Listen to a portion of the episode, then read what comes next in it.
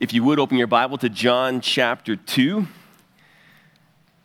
John chapter two, we're in verse twenty-three, and we're going to get all the way into verse three of chapter three, and I want to begin by reading the passage. John chapter two, verse twenty-three, the Word of God reads, "Now when he was in Jerusalem at the Passover during the feast, many believed in his name, observing his signs which he was doing. But Jesus, on his part, was not entrusting himself to them, for he knew all men. And because he did not need anyone to testify concerning man, for he himself knew what was in man. Now there was a man of the Pharisees named Nicodemus, a ruler of the Jews. This man came to Jesus by night and said to him, 'Rabbi, we know that you have come from God as a teacher, for no one can do these things that you do unless God is with him.' Jesus answered and said to him, 'Truly, truly, I say to you, unless one is born again, he cannot see the kingdom of God.'"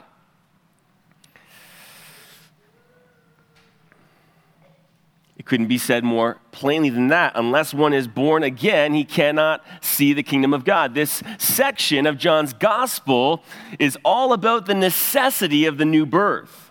You must undergo a spiritual birth in order to be saved. And really there's a paradox in that, because the question then becomes, what must I do to be born again? What is it that I can do in order to bring about this spiritual birth? And that seems like a, a reasonable question, at least initially. But the question that we then have to ask is, what contribution did we have to our physical birth? What did you contribute to your birth into this world? What did you do to contribute to your conception? Nothing. And therefore, that translates right into this very birth that Jesus is referring to. We make no contribution to this. This must happen to us. There is a, a spiritual birth that must take place in our lives, and there is absolutely nothing we can do to bring it about.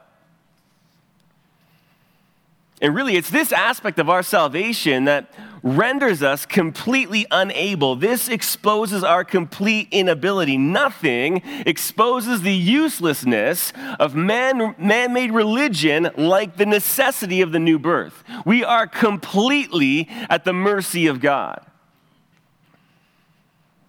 We have no capacity within ourselves to bring about this second birth. And yet, unless we're born again, we cannot see the kingdom of God. It's very interesting. Our Lord's teaching on the new birth comes in a context that highlights inadequate faith. There is a faith that saves, and there is a faith that doesn't. The faith that doesn't originates entirely with man. It's natural. It's merely intellectual. The faith that saves originates entirely with God. It's spiritual. It's moral. And inadequate faith is seen first in the many. Having seen Jesus' signs, many believed in his name, and yet he himself was not entrusting himself to them. And then inadequate faith is epitomized in Nicodemus, who also saw his signs, even recognizes that he had come from God, and yet still his faith is inadequate. Jesus tells him that unless he be born again, he cannot see the kingdom of God. And so the, the theme of this passage revolves around inadequate faith. And we're going to frame our outline around that theme. We're going to see three things. You, can, you don't have to write this down. Just listen. Inadequate faith expressed. We'll see that in chapter two, verses twenty-three through twenty-five. Inadequate faith exemplified. We'll see that in chapter three, verses one and two, and then inadequate faith exposed in chapter three and verse three. And all of this will function to highlight that in order to enter the kingdom of God, you must be born again. And so first, if you're taking notes, jot this down. Inadequate faith expressed. inadequate faith expressed. Look at verse twenty-three. Now, when he was in Jerusalem at the Passover during the feast, many believed in his name, observing his signs which he was doing. Now, we know from last time that Jesus went up to Jerusalem due to the nearness of the Passover. And when he came to the temple and saw it being used as a place of business, he emptied the place, and it was just a, a stunning display of holy indignation. Following that, he remained in Jerusalem for the Passover, a week-long feast. And while there, he performed many signs, many miracles that testified to his true identity. And this has really posed a, a puzzling challenge for many readers, because here John is referring to the fact that Jesus performed many signs during that Passover, and yet John will go on to highlight the, the second sign that Jesus performs at the end of chapter four. And so it seems out of step with what John highlights. John, on the one hand, here is, is noting that Jesus performed many signs during the Passover in Jerusalem, and then he goes and highlights what he calls the second sign in a miracle that takes place at the end of chapter four. John four fifty-four says this: after that miracle, this is again a second sign that Jesus performed when he had come out of Judea into Galilee. And so the question is this: how is that consistent? How could Jesus have been performing many signs in Jerusalem and then have this second sign that takes place at the end of chapter four? And there are two matters we need to understand here. The first is expressed in John twenty and verse thirty, where it says this: therefore, many other signs Jesus also performed in the presence of his disciples, which are not written in this book. In other words, John didn't record every sign Jesus did. In fact, he says in verse twenty-five of chapter one that if everything Jesus had done had been written in detail, the world itself would be insufficient to contain the books that would be written. Which leads to the second, that John is intensely selective in what he records. He is writing with purpose and intentionality. And so that second sign in chapter four is simply the second sign he's chosen to highlight. It's the second sign that he has identified as being supremely noteworthy to put the identity of Christ on display. And so there's no contradiction at all. And as Jesus was performing these many signs in Jerusalem, many believed in him, literally believed into his name. On its own, this would appear to be saving faith. This is the exact same word used in the previous verse. Look at the middle of verse twenty-two. And they believed the scripture and the word which Jesus had spoken. In fact, it's the exact same word used in verse eleven in response to the wine miracle. And to verse eleven, and his disciples believed in him. So that many believed into his name should be celebrated, right? But, verse twenty-four, Jesus, on his part, was not entrusting himself to them. And there's a play on words here. Was not entrusting is the same word rendered believed in the previous verse. So Jesus wasn't believing in their believing. Or you could say it like this: many trusted in his name, but he didn't entrust himself to them.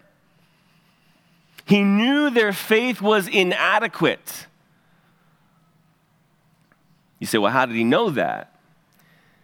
Look at the rest of verse twenty-four. For he knew all men, and because he did not need anyone to testify concerning man, for he himself knew what was in man. Now, some say that the knowledge expressed here is only knowledge in general, that Jesus merely possessed general knowledge of what's in man, that this wasn't particular knowledge of each heart individually. But I think we can show that's false from John chapter one and verse twelve. Look at it.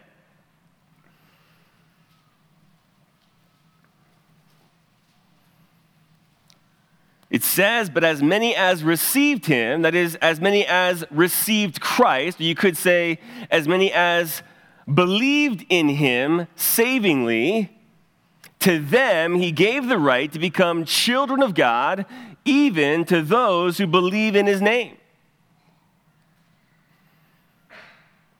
And so to those who believe with a faith that saves, to them Christ grants the right to become children of God. And yet he wasn't granting that right to the many in Jerusalem. So Jesus must have particular knowledge of each heart individually to be able to grant them the right to become children of God on the basis of real saving faith. And he must know when they are believing with a faith that is less than saving, a faith that is inadequate. And really, this gets into the dynamics of the incarnation and the hypostatic union and the fact that Jesus is true God and true man.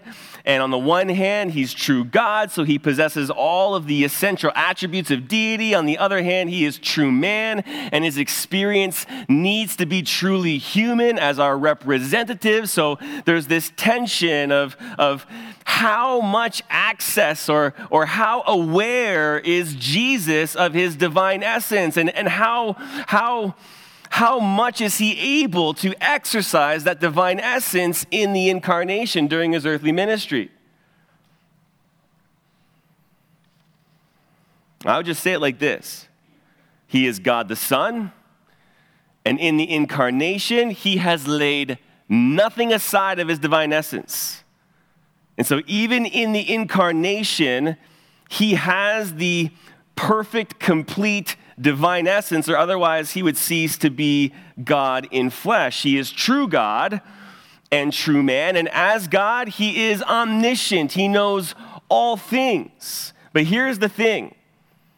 He submits the free use of his divine prerogatives or his divine attributes to the will of the Father, such that at any given point, he only knows what the Father wills that he know. This is why he can say, only the Father knows the time of the Son's return. Not even the Son knows. And so we can conclude here, based on John chapter two, verses twenty-four and twenty-five, that it was the Father's will that he know each man individually, that he be able to know the heart and be able to assess whether or not there was a real saving faith that had taken place. In fact, we know from elsewhere in the gospel records, it's the Son who is the one that reveals the Father. It's his prerogative to reveal the Father to whom he wishes.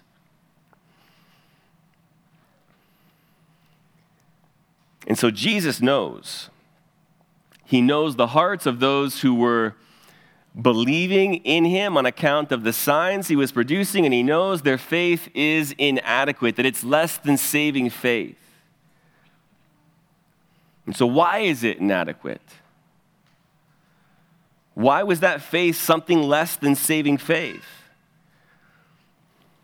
Because its ground was the signs he was performing. Look at the end of verse twenty-three. Many believed in his name, observing the signs. It was sign faith. It wasn't saving faith. You see, all signs do is prove that Jesus is from God. But that's just sign faith. The demons believe Jesus is from God. Again, all signs do is prove Jesus is from God. That's it. It's totally human. There's nothing heavenly about that kind of faith. That kind of faith isn't moral. It's merely intellectual. It's the kind of faith that can ultimately look to the sky and see that there are clouds and that it's about to rain and believe that it's going to rain. It's human. It's natural.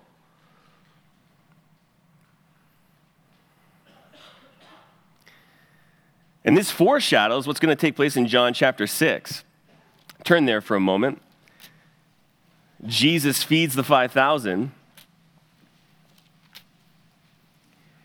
And verse fourteen says, therefore, when the people saw the sign which he had performed, they said, this is truly the prophet who has come into the world. They saw the sign, they recognized the sign points to something about who he is, and so they believe he's the prophet that has come into the world, and yet there's so much they fail to understand, because in verse fifteen it says, so Jesus, perceiving they were intending to come and take him by force to make him king, withdrew again to the mountain by himself alone. They want to make him king, but they don't understand the true nature of his kingdom. Well, by now the crowd is stalking him, and so in verse twenty-six, Jesus answered them and said, truly, truly, I say to you, you seek me not because you saw signs, but because you ate of the loaves and were filled. What he's saying there is that you have failed to understand the true significance of the sign. You ate and were full, and you just want to come and eat again. You want the, the benefits of the sign, but you don't understand the ultimate significance of the sign and what it points to. And that then leads to this long discourse that begins in verse twenty-seven, where Jesus says, do not work for the food which perishes, but for the food which endures to eternal life. He's saying there, don't miss the true significance of the sign. You're missing it. And then from there, Jesus unpacks its full significance, with the climax being in verse sixty, that therefore many of his disciples, when they heard this, said, this is a difficult statement, who can listen to it? Verse sixty-six, as a result of this, many of his disciples withdrew and were not walking with him anymore. When Jesus began to unpack the true significance of the sign and what it meant concerning him and how they needed to relate to him, they abandoned him because they were there for something less than that. And this anticipates what Jesus says in John eight thirty-one. Look at that for a moment.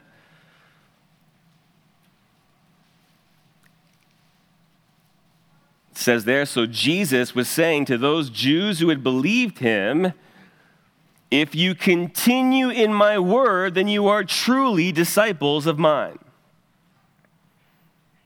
One must continue in the word to be a true disciple. And so obviously those who withdrew were not true disciples. And so their faith was inadequate. And it was inadequate because it was sign faith. It was grounded in the sign and failed to realize the ultimate significance of the sign. And when they were confronted with its true significance, the inadequacy of their faith was exposed. It was sign faith, not saving faith.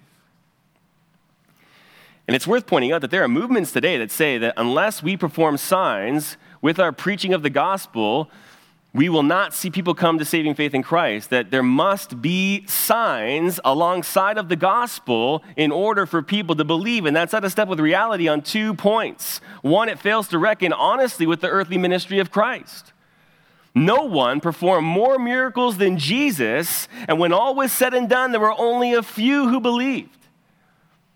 And so if signs are necessary to engender faith, what did Jesus do wrong? And two, it makes saving faith an intellectual decision, something that can be merely manipulated, something subject to even human manipulation. And if that's all that saving faith is, then there would be no reason to be born again.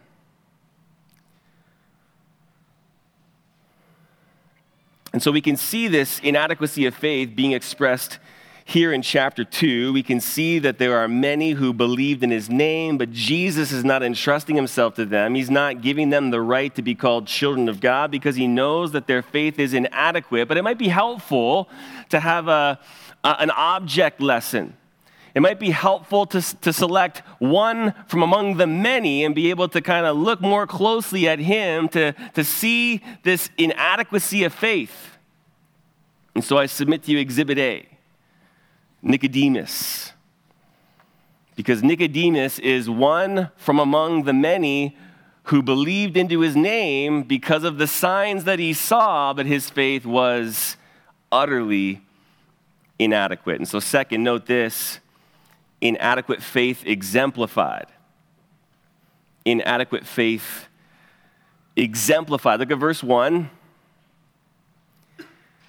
Now there was a man of the Pharisees named Nicodemus, a ruler of the Jews. And it's very interesting the way that John connects these two portions of Scripture. Notice the way verse twenty-five ends.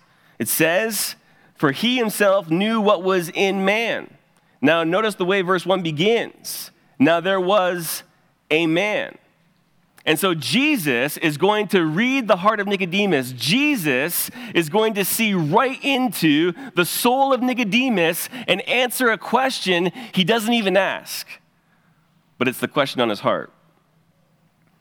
To understand a little bit about Nicodemus, you need to understand that he's a Pharisee. He belonged to the most fastidiously religious sect of Judaism. He was among the religious elite. He would have had a, a resume like the Apostle Paul. He would have been circumcised the eighth day. He would have been of the nation of Israel, of a, a certain tribe of Israel. He would have been blameless as it relates to the outward conformity to the law. On the outside, he had everything going for him. And the Jews believed the only way they would not enter the kingdom was if, one, they had apostatized, or two, if they had some grave wickedness in their lives. They believed the kingdom was theirs to lose because they were sons of Abraham. And so Nicodemus is in good shape. Not only is he a son of Abraham, not only would he, within the context of Judaism, not be apostate, but he also, by virtue of being this outwardly moral man, was not guilty of grave wickedness. So far as religion went, Nicodemus had achieved the heights of religious prestige. He belonged to the group that had assumed the chair of Moses. He was a teacher of the law. He wore the religious garb of the day. He was given the place of honor at banquets. He would have held a chief seat in the synagogue. He would have been respected by all, called rabbi by men. And furthermore, he's a ruler of the Jews, end of verse one. That meant he served on the Sanhedrin. The Sanhedrin was the ruling court of the Jews. You can think of it as the, the Supreme Court. He was, he was a part of the Supreme Court of Israel. I mean, he was in elite company. And yet he's troubled. He likely has no sense of assurance. And he may have been wrestling with the true significance of the signs he'd seen Jesus perform. And so, verse two, this man came to Jesus by night and said to him, "Rabbi, we, we know that you have come from God as a teacher, for no one can do these signs that you do unless God is with him." You'll note that John indicates he came by night. There are various reasons that are given for why that might be. Some say it has no significance at all, that John's just telling us what happened. Others say it's consistent with the practice of the Pharisees. They would study into the night, and so here he's being a good Pharisee by going to Jesus as a teacher and learning from him. Others say it's to avoid the crowds. With all the crowds pressing in on Nicodemus, Nicodemus wouldn't be able to have the kind of conversation he was wanting to have with them. And still others say that it's because he wants to do this by stealth. He, he doesn't want to be seen. He doesn't want anyone to know that he's going to Jesus, because if he does, there's going to be reproach. If this becomes public, he's going to receive flack. And we've already read John seven, but turn there for a moment, because Nicodemus is in John seven, and you can see the, the attitude of the Pharisees toward Jesus. You see it in verse forty-five. It says there, "The officers then came to the chief priests and Pharisees, and they said to them, 'Why did you not bring him?' The officers answered, 'Never has a man spoken the way this man speaks.' The Pharisees then answered them, 'You have not also been led astray, have you? No one of the rulers or Pharisees has believed in him, has he? But this crowd, which does not know the law, is accursed.'" Verse fifty, Nicodemus, He who came to him before, being one of them, said to them, our law does not judge a man unless it first hears from him and knows what he is doing, does it? They answered him, you are not also from Galilee, are you? Search and see that no prophet arises out of Galilee. He would have received reproach for going to see Jesus, and so he is doing it by stealth. He's not ready yet to receive reproach for Jesus' sake. And so he comes to him by night. And what he expresses there is the substance of inadequate faith. Look at it, Rabbi. We know that you have come from God as a teacher, for no one can do these signs that you do unless God is with them. That's sign faith. He respectfully calls Jesus Rabbi. He acknowledges that Jesus is a teacher. He recognizes that Jesus is from God. After all, he can't deny the signs. But all of that is inadequate. It's deficient. And he's troubled. Humanly speaking, Nicodemus has everything going for him, and yet he lacks an inner sense of assurance. And I really think that if we can just grab hold of Nicodemus for a moment, he really puts the need for the new birth on display. I mean, Nicodemus epitomizes why the new birth is so necessary. I mean, he is the absolute best one can achieve through works righteousness. This is the best it gets. When you look at Nicodemus and you look at his life, this is as good as it gets in religion. If you want to excel in religion, man-made religion, and you're going to earn a righteousness of your own, this is the best it gets, and it's not good. Because everything that Jesus says about the Pharisees in Matthew twenty-three is true of Nicodemus. He was a hypocrite. He taught one thing and did another. He shut people off from the kingdom of God because he had no idea how to enter it himself. He was a son of hell, and he would have made his disciples twice as much a son of hell as he was. He was a blind guide, spiritually blind, unable to lead anyone into the kingdom of God. He was a fool, incapable of exercising righteous discernment. He would tithe mint, dill, and cumin, but neglect the weightier things of the law, justice, mercy, faithfulness. He was clean on the outside, but inside he was full of robbery and self-indulgence. He was a whitewashed tomb, appearing beautiful on the outside, but inside being full of dead men's bones. That is quite a description. And it's the best you get with religion. This is the best it gets. Clean on the outside, full of selfish indulgence and robbery on the inside.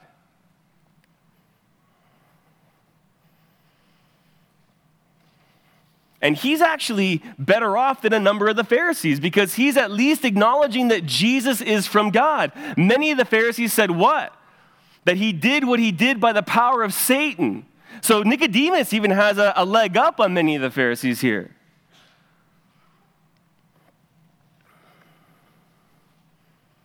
And yet, his faith is totally inadequate.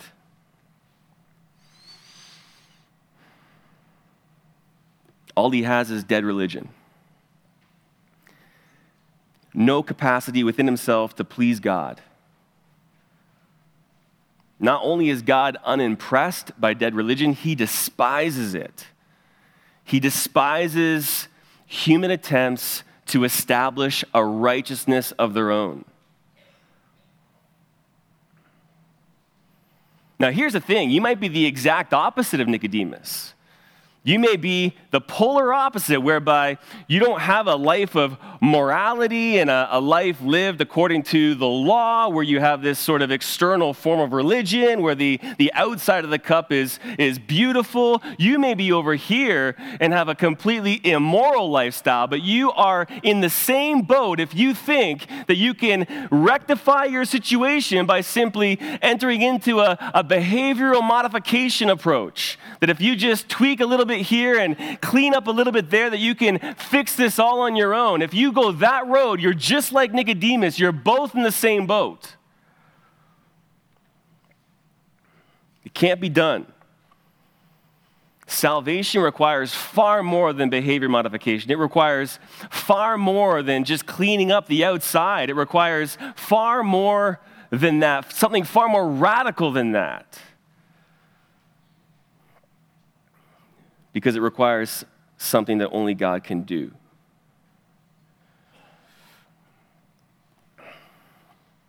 And so Nicodemus needs to understand why he's troubled.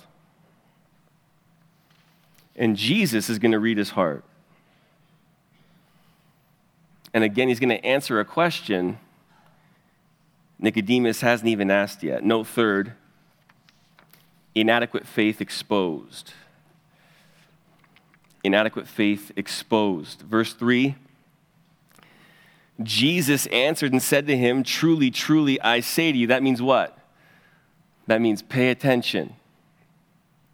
"Unless one is born again, he cannot see the kingdom of God." I mean, Jesus just cuts to the chase.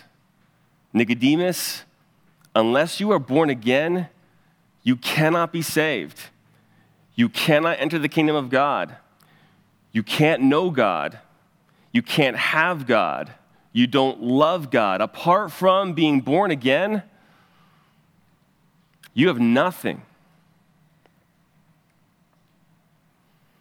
John only refers to the kingdom of God twice in this gospel, once here and the second time in verse five. And in John, it's synonymous with eternal life. Listen, Nicodemus, if you want eternal life, you want the life of God, you're going to have to be born again. In fact, scripturally speaking, it's just synonymous with salvation. If you want to be saved, if you want to be delivered from your sin, if you want to have reconciliation with God, you must be born again. The word there, rendered again, can be rendered from above. And so Jesus is saying that salvation necessitates a birth that comes from heaven. It's a spiritual birth. This is a birth that is distinct from earthly physical birth. That's why we call it second birth. That's why it's born again, born a second time, born from above. The only thing is, this birth is internal. It takes place on the inside. It brings new life to the inner man. It transforms from the inside. It takes a person from spiritual death to spiritual life. It, it results in a radical change in a person's heart, one that alters the entire trajectory of their lives. It can be described as passing from darkness to light, from death to life, where the very life of God begins to pulsate through your spiritual veins. It results in a new heart. It results in new desires. It washes and cleanses from all sin and defilement of flesh. It pours the, the very love of God within our hearts such that we suddenly have an overwhelming love for God. It is nothing short of regeneration. And Jesus says that unless this happens to you, you cannot be saved. I mean, you got to put yourself in Nicodemus' shoes. It's probably a fairly older man. Jesus has just told him his religion is useless, that it amounts to nothing. In fact, it's worse than nothing. And he's telling Nicodemus that there's nothing he can do. There's no work he can perform. There are no steps he can take. He must be born from above, and he has no power within himself to bring it about. And so look at his response in verse nine. "How can these things be?"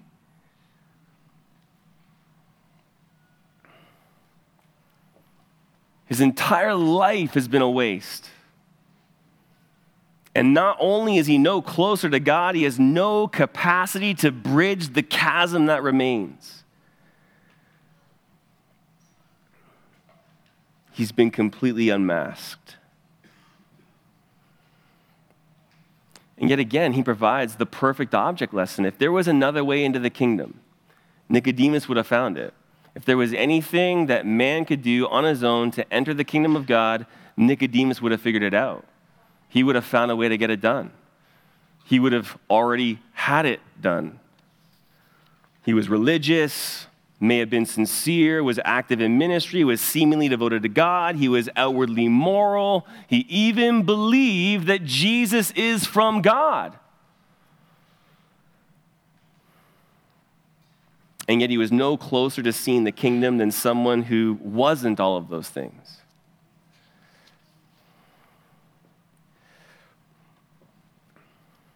And so we can see this. Inadequate faith is earthly faith. It's, it's faith from below. It's, it's the faith of demons. Even the demons believe God is one and shudder. Saving faith is heavenly faith. It's faith from above. It's the kind of faith only the new birth can produce. Have you been born again? Have you been born from above? You say, well, James, what do I need to do to be born from above? There's nothing you can do to be born from above. Only God can do this. But I can tell you the message that God uses to bring about the new birth.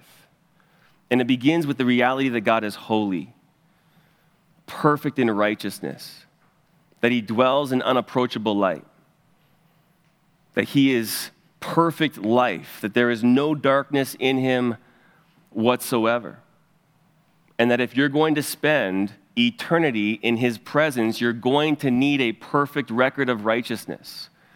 In order for you to enter his kingdom, you're going to have to have a righteousness that is spotless, blameless.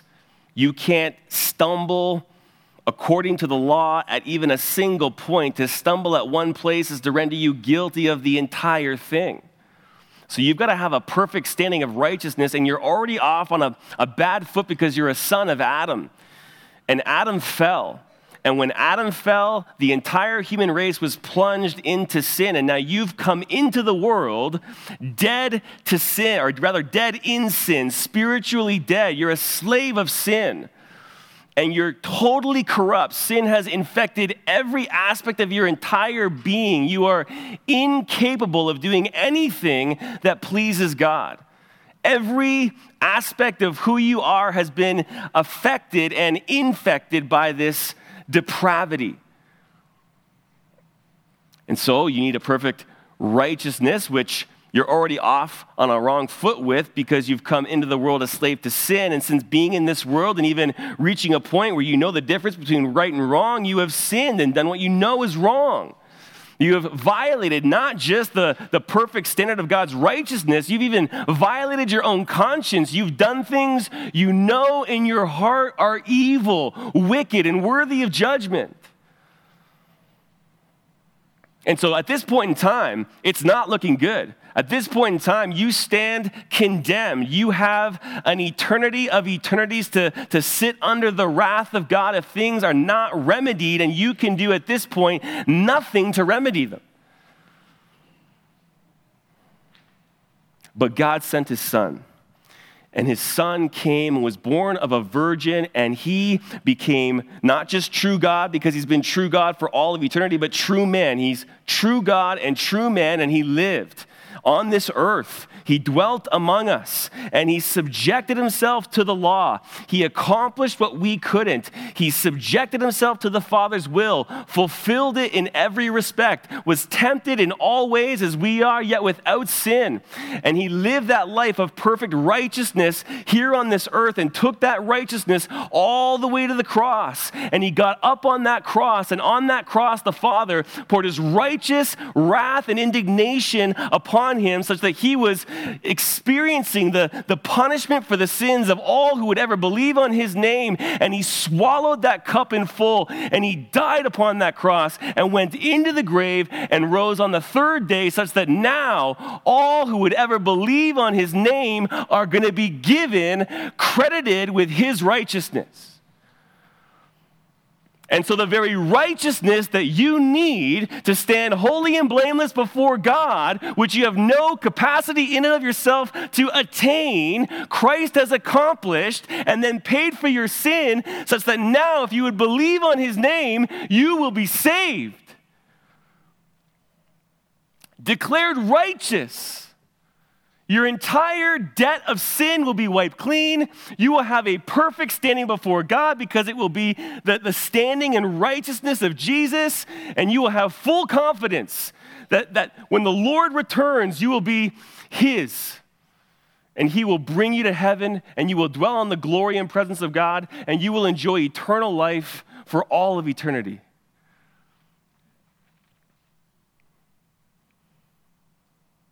And so I can't tell you how to be born again. I can just tell you that you just need you need to believe what I just told you. You need to believe the message of salvation in Christ. And may God open your heart to receive him and believe on him, that you would receive his righteousness and stand holy and blameless before him on that great day. Unless you be born again, you cannot enter the kingdom of God. Let us pray.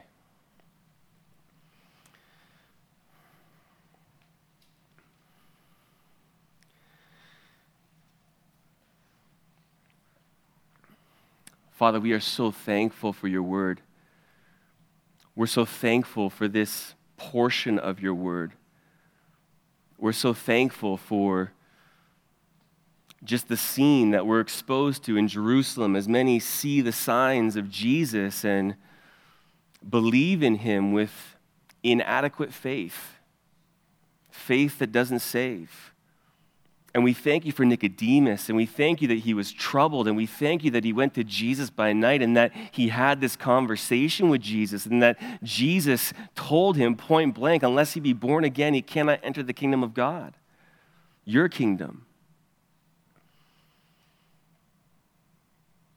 And so, Father, we see our need to be born from above. We see our need for spiritual birth, rebirth, regeneration. And, Father, we pray that if there be any heart here this day that has not experienced second birth, birth from above, spiritual birth, that you would grant that this day through the preaching of the gospel. And we ask it in Jesus' name. Amen.